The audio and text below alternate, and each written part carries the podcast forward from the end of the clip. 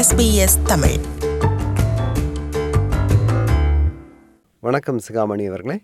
வணக்கம் வணக்கம். வட மாநிலங்களில் நடந்த தேர்தலில் பாரதிய ஜனதா கட்சி தோல்வி கண்டுள்ளது. பாரதிய ஜனதா கட்சி தோல்வியடைய என்னென்ன காரணங்கள் உள்ளன என்று உங்களுக்கு படுகிறது? முக்கியமான காரணமாக சொல்லப்படுவது மத்திய பிரதேசம் ராஜஸ்தான் என்ற மாநிலங்களில் விவசாயிகளுடைய பிரச்சனை வந்து பெரும் பிரச்சனையாக இருந்திருக்கிறது. மிக குறைந்த நியாயமான விலை கிடைக்காமல் விவசாயிகள் மிகவும் சிரமப்பட்டுள்ளனர். அந்த அக்ரேரியன் கிரைசிஸ் என்று சொல்வார்கள். அதாவது விவசாயிகள் நெருக்கடி என்பது அது அதிகமாக காணப்பட்டிருக்கிறது. அந்த பிரச்சனையை வந்து அந்த அரசாங்கத்தால் சரியாக கையாள முடியவில்லை. அது ஒரு முக்கியமான பிரச்சனை. அடுத்து பாரதிய ஜனதாவின் சத்தீஸ்கரிலும் மத்திய பிரதேசத்திலும் தொடர்ந்து பதினைந்து ஆண்டுகள் ஆட்சி. அந்த ஆட்சியை பொறுத்தவரையில் அவர்கள் சத்தீஸ்கரின் முதல்வன் ரமன் சிங் என்றாலும் மத்திய பிரதேச சிவராஜ் சிங் சௌகான் என்றாலும் அவர்கள் முதலமைச்சர் என்ற அளவில் அவர்கள் நிர்வாக திறமை பெற்றவர்களாகவும் சிறந்த ஆட்சி தந்தவர்களாகவும் இருந்தார்கள்.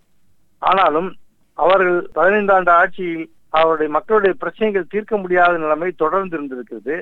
முக்கியமாக மத்திய அரசின் கொள்கைகள் வந்து இந்த மாநில முதலமைச்சருக்கு எதிராக அமைந்திருக்கிறது என்று சொல்கிறார்கள். என்னென்றால் அந்த பண மதிப்பிழ மதிப்பிழப்பு நடவடிக்கைகள் போன்றவை ஜிஎஸ்டி போன்றவை அது சிறு வியாபாரிகளை ஜிஎஸ்டி பாதிச்சிருக்கிறது பண மதிப்பு இழப்பு நடவடிக்கை சிறு தொழில்களை பாதித்திருக்கிறது. இவ்வாறு வந்து பாதிப்புகள் மத்திய அரசின் கொள்கையினால் ஏற்பட்டது ஒன்று.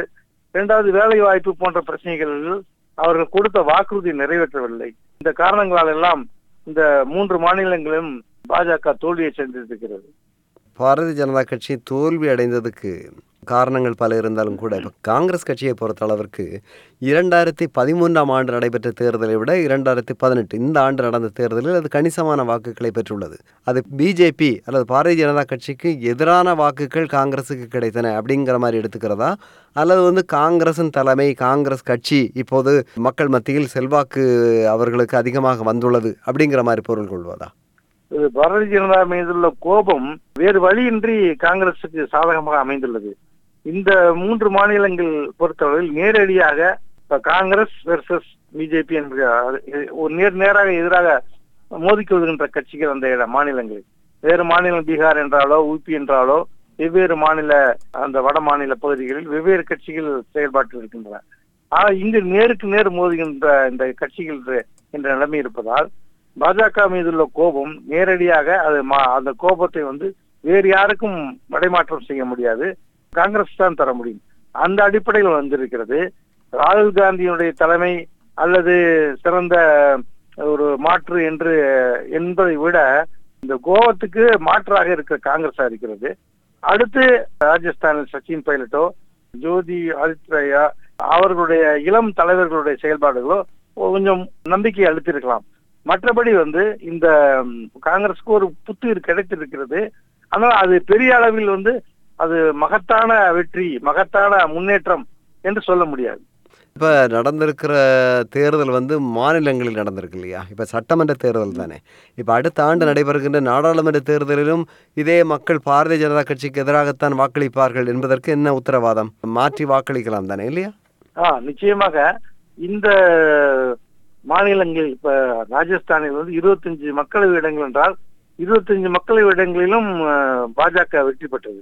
அது மாதிரி மத்திய பிரதேசம் கணிசமான தொகுதிகள் சத்தீஸ்கர். இப்படி இந்த அறுபத்தைந்து தொகுதிகளில் பெரும்பான்மையான தொகுதிகள் சில தொகுதிகள் தவிர பெரும்பான்மையான தொகுதிகளை கடந்த ரெண்டாயிரத்தி பதினாலில் பாஜக பெற்றது.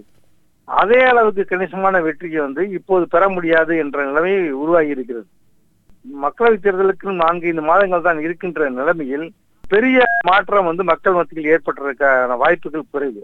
அது மோடிக்கு மோடி மேஜிக் அது மோடி மந்திர சக்தி வந்து குறைந்திருக்கிறது இந்த மாநிலங்களில்.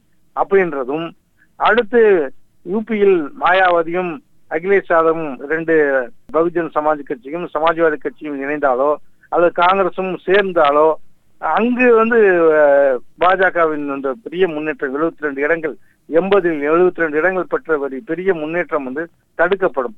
அதே மாதிரி பீகாரில் வந்து முன்னிரு முன்பிருந்த நிலைமை இருக்காது. இந்த நிலைமைகளால் நாம் பார்க்கும்போது பாஜகவுக்கு வந்து ஒரு எளிதான வெற்றி கிடையாது. பெரிய சவாலை எதிர்நோக்கி இருக்கிறது பாரதிய ஜனதா கட்சி தற்போது சந்தித்திருக்கும் தோல்வி அல்லது காங்கிரஸ் கட்சி தற்போது சந்தித்திருக்கும் வெற்றி இது வந்து தமிழக அரசியலில் எப்படி பிரதிபலிக்க போகிறது? குறிப்பாக தமிழக அளவில் வந்து ஒரு திமுகவுக்கோ அல்லது காங்கிரஸ் உள்ளூர் காங்கிரஸ்காரர்களுக்கோ ஒரு ஊக்கம் ஒரு நம்பிக்கை வந்து கிடைத்திருக்கிறது.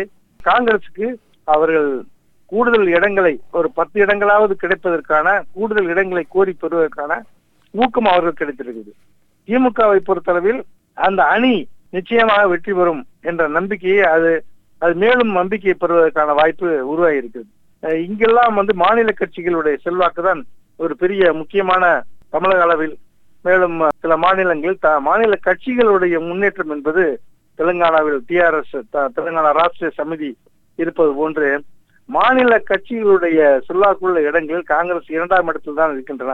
பல்வேறு மாநிலங்களில் அது ஒட்டுமொத்தமாக பார்க்கும்போது மாநில கட்சிகளுடைய டிக்டேட் அவங்களுடைய உத்தரவை ஏற்கின்ற நிலைமையில் தான் இப்போது காங்கிரஸ் இருக்கிறது.